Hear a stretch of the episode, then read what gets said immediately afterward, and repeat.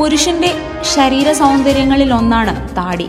നീട്ടി വളർത്തിയും മനോഹരമായി വെട്ടിയൊതുക്കിയും അതിനെ സംരക്ഷിക്കുന്നതിൽ അതീവ ശ്രദ്ധാലുക്കളാണ് പുരുഷന്മാർ.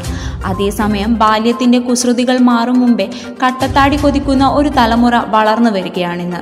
ഒരു കാലത്ത് ഷേവ് ചെയ്ത് നടക്കാൻ താല്പര്യപ്പെട്ടിരുന്ന കൗമാരവും യൗവനവും താടി കിളിർക്കാത്തതിന് മരുന്ന് പുരട്ടുന്ന തരത്തിലേക്ക് വളർന്നിട്ടുണ്ട്.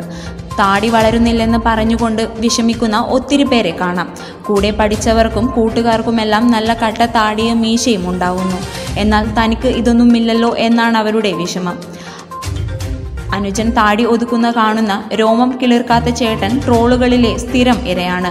പ്രായമായിട്ടും താടിയില്ലാത്തതിന്റെ പേരിൽ കൂട്ടുകാരുടെ പരിഹാസങ്ങൾ ഏൽക്കേണ്ടി വരുന്നവർ മാനസിക പ്രയാസങ്ങൾ നേരിടേണ്ടി വരുന്നത് ഇതിന്റെ മറ്റൊരു വശമാണ്.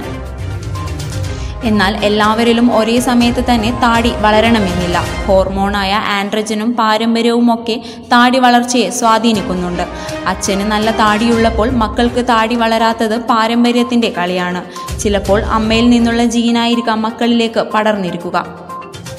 അവസാന രക്ഷ എന്ന നിലയിലാണ് കരടി തൈലവും ബിയേഡ് ഓയിലുകളും മറ്റു ഒറ്റമൂലികളും പരീക്ഷിക്കുന്നത്.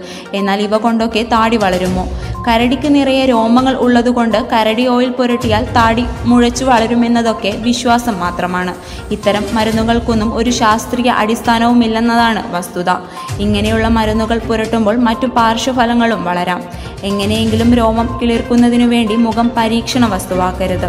താടിയല്ല ജീവിതത്തിന്റെ അടിസ്ഥാന പ്രശ്നമെന്ന് തിരിച്ചറിയാനുള്ള വിവേകമാണ് വേണ്ടത്. നല്ല താടി വളരണമെങ്കിൽ നല്ല ക്ഷമയാണ് വേണ്ടത്.